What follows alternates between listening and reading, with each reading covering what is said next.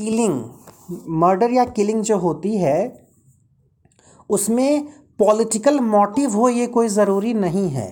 जिस मर्डर या किलिंग में पॉलिटिकल मोटिव इन्वॉल्व होता है दैट इज़ कॉल्ड एसेसिन जैसे हमारे यहाँ प्राइम मिनिस्टर्स की जो हत्याएँ हुई, राजीव गांधी की या इंदिरा की, या अमेरिका में कुछ प्रेसिडेंट जो मारे गए तो वो दैट इज़ कॉल्ड एसेसिन तो पॉलिटिकल मोटिव से जो होता है दैट इज़ कॉल्ड एसेसिन तो प्राइवेट एसेसिन्स की बात की जनरल ने, लेकिन भेजा नहीं। क्यों नहीं भेजा? आगे क्लियर होगा।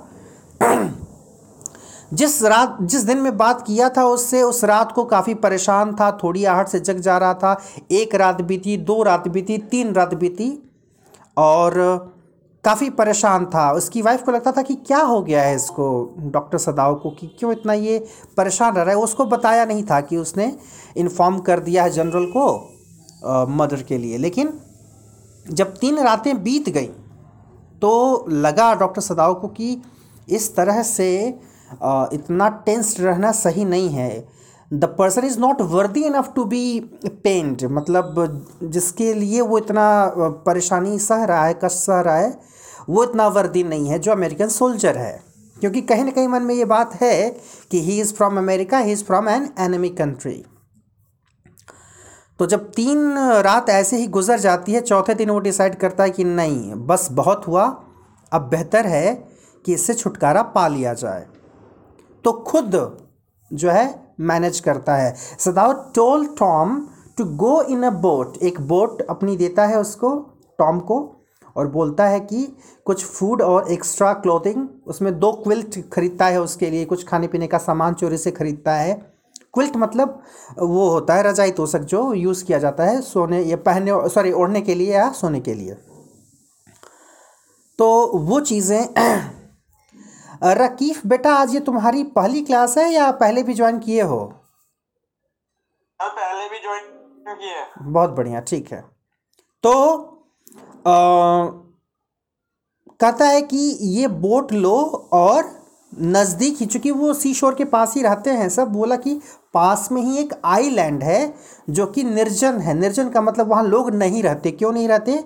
क्योंकि वहाँ पर जब स्टॉर्म आता है तो वो सबमर्ज हो जाता है, यानी वो पानी में डूब जाता है वो आइलैंड इसलिए वहाँ पर कोई लोग रहते नहीं। There is no inhabitant there तो वहाँ जाके रह सकते हो। अभी स्टॉर्म का सीज़न नहीं चल रहा है so you can be there you can live there safely और क्या बोला कि वहाँ जाकर के रहना और तब तक ही रहना जब तक कि कोई कोरियन फिशिंग बोट न आ जाए। देखो, ये इंपॉर्टेंट पॉइंट है, एक नंबर में याद रहना चाहिए। जब तक कोई कोरियन फिशिंग बोट ना आ जाए, तब तक तुमको वहाँ वेट करना है। और उसके अलावा क्या करता है? उसके अलावा अपनी एक फ्लैश लाइट भी उसको दे देता है। जब ये सारा काम करता है अगेन एक स्टेटमेंट आता है टॉम का that is very important and that is really ironical ये आयरनी ऑफ़ सिचुएशन कह सकते हैं, इसको एक विडंबना है। क्या है? When he says I realize you are saving my life again. अब मुझे लग रहा है कि तुम मेरी जब मेरी जान फिर बचा रहे हो। बात तो सही है, बचा तो रहा था, लेकिन उसकी जान का सौदा करके भी तो वही आया था। उसकी जान को मारने की व्यवस्था करके भी तो वही आया था। ओल्ड जनरल से बोल करके ये बात अलग है कि जनरल भूल गया था और एसेंस नहीं भेजे उसने। तो अब उसको लगा कि अब बियर करने से बेहतर है। मतलब ये खुद परेशान है डॉक्टर सदाओ खुद परेशान है, इसलिए वो अपनी परेशानी को दूर करने के लिए उसने सारी व्यवस्था की कि अब इसको यहाँ से हटा दिया जाए, रोज़ का टेंशन कौन पालेगा? और जब फ्लैश लाइट देता है टॉम को तो बताता है कि ऐसा है, दिन में ही फ्लैश लाइट से सिग्नल देना, रात में मत देना, नहीं तो पता चल जाएगा कि आइलैंड पर कोई है। कैसे सिग्नल देना? कह रहा है कि तुम्हारे बोट मिलने से पहले, यानी कोरियन फिशिंग बोट आने से पहले अगर तुम्हारा खाना ख़त्म हो जाए तो दो बार फ्लैश लाइट से सिग्नल दे देना। सिग्नल टू फ्लैशेस और अगर तुम ठीक ठाक हो, गए नहीं हो तो एक बार लाइट जला के सिग्नल दे देना फ्लैश लाइट जला करके, जिससे पता चले कि तुम अभी वहीं पर हो, सुरक्षित हो। इतनी केयर कौन करता है? सामान दे के भेज दिया होता, लेकिन नहीं। फ्लैश लाइट दिया था लेकिन झिझकते हुए दिया था क्योंकि वो उसकी यूज़ की हुई फ्लैश लाइट थी। और फिर वो भी समय आता है जब उसको पता चलता है कि नहीं वो सुरक्षित जा चुका है क्योंकि एक समय के बाद सिग्नल नहीं आते हैं। उसके पहले ही जब वो मेजर ऑपरेशन एक ऑपरेशन कर देता है जनरल का और जनरल कुछ ठीक हो जाता है तो आ, फिर उसको बताता है कि वो आदमी भाग गया। लिखा ना you say the man escaped the general says I forgot my promise to you that is very important और इसको रियलाइज़ करता है ओल्ड जनरल कि अरे, उसने तो वादा किया था उसके घर एसेसिन्स को भेजने के लिए और वो भूल गया। अब देखो मामला कैसे उल्टा हो जाता है।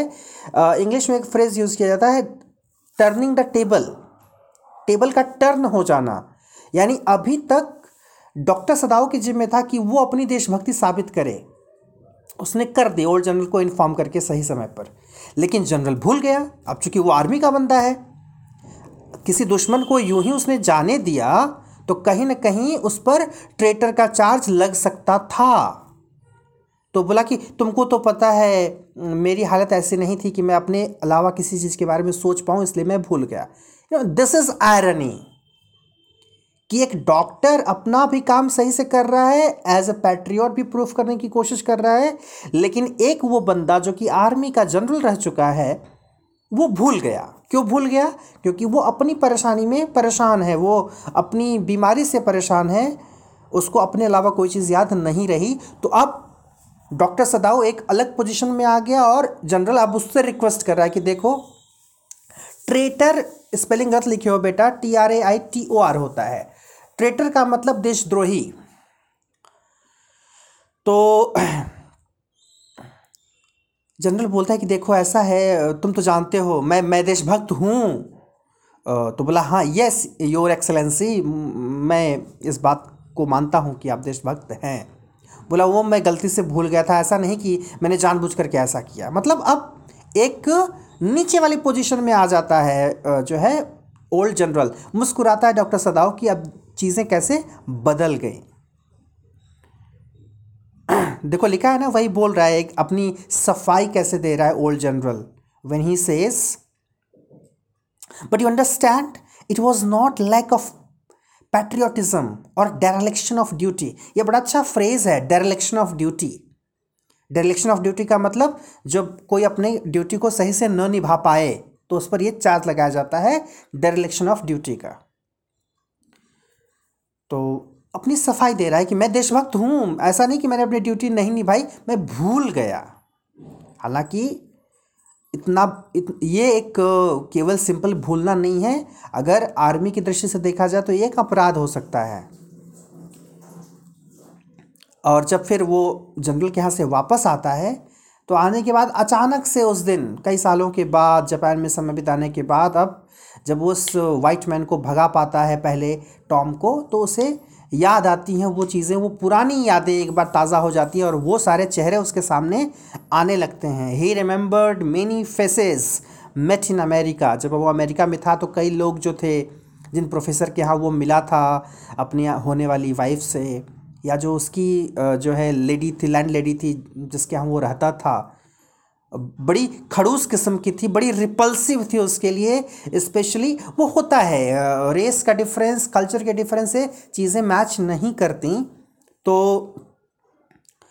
मतलब जो उसकी मकान मालकिन थी, उसके लिए वो रिपल्सिव थी मतलब उसको देख करके अच्छा नहीं लगता था उसको। He it did not feel good लेकिन वही औरत, जब इसको एक बार इन्फ्लुएंज़ा हुआ था तो उसने उसकी काफ़ी सेवा की थी, उसका काफ़ी ख्याल रखा था।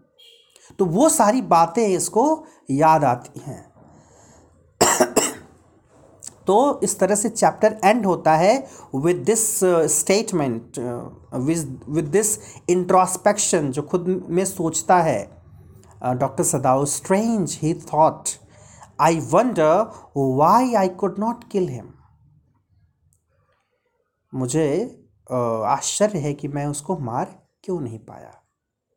तो ये पहले ही क्लियर हो गया है पिछले क्लास में ही हमने बताया था कि वो उसको मार क्यों नहीं पाया क्योंकि यहाँ पर एक एक लाइन है देखो आ, पहले पेज में लास्ट में लाइन लिखा है देखो ब्रैकेट में लिखा है his insistent on mercy with the knife उसके जो एनाटॉमी के प्रोफेसर थे एनाटॉमी का मतलब शरीर विज्ञान। तो एनाटॉमी के प्रोफेसर दो बातें कहा करते थे। एक बात तो ये कहते थे कि अगर तुम सर्जरी करने जा रहे हो और शरीर का कोई ऐसा हिस्सा है जिसके बारे में तुमको नहीं पता है तो ये बहुत बड़ा इनजस्टिस है तुम्हारे प्रोफेशन के साथ। मतलब तुमको पता होना चाहिए बॉडी का कौन हिस्सा कहाँ है। एक सर्जन को बॉडी के हर एक पार्ट की जानकारी होनी चाहिए। और दूसरी बात, जो ज़ोर दे करके कहते थे वो professor his insistent on mercy with the knife how interesting एक तरह से ऑक्सीमोरॉन है कि नाइफ से कैसे कोई मर्सी कर सकता है? कौन कर सकता है? डॉक्टर के अलावा कोई नहीं कर सकता।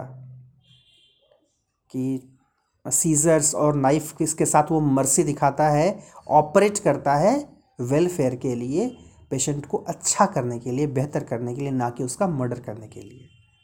तो जो ड्यूटी वो सीखा रहता है एज अ डॉक्टर वही रीज़न है मेन कि वो उसको मार नहीं पाता, बल्कि बचा ले जाता है। तो ये रहा चैप्टर आई होप कि एनिमी चैप्टर अब बहुत अच्छे से समझ में आ गया होगा।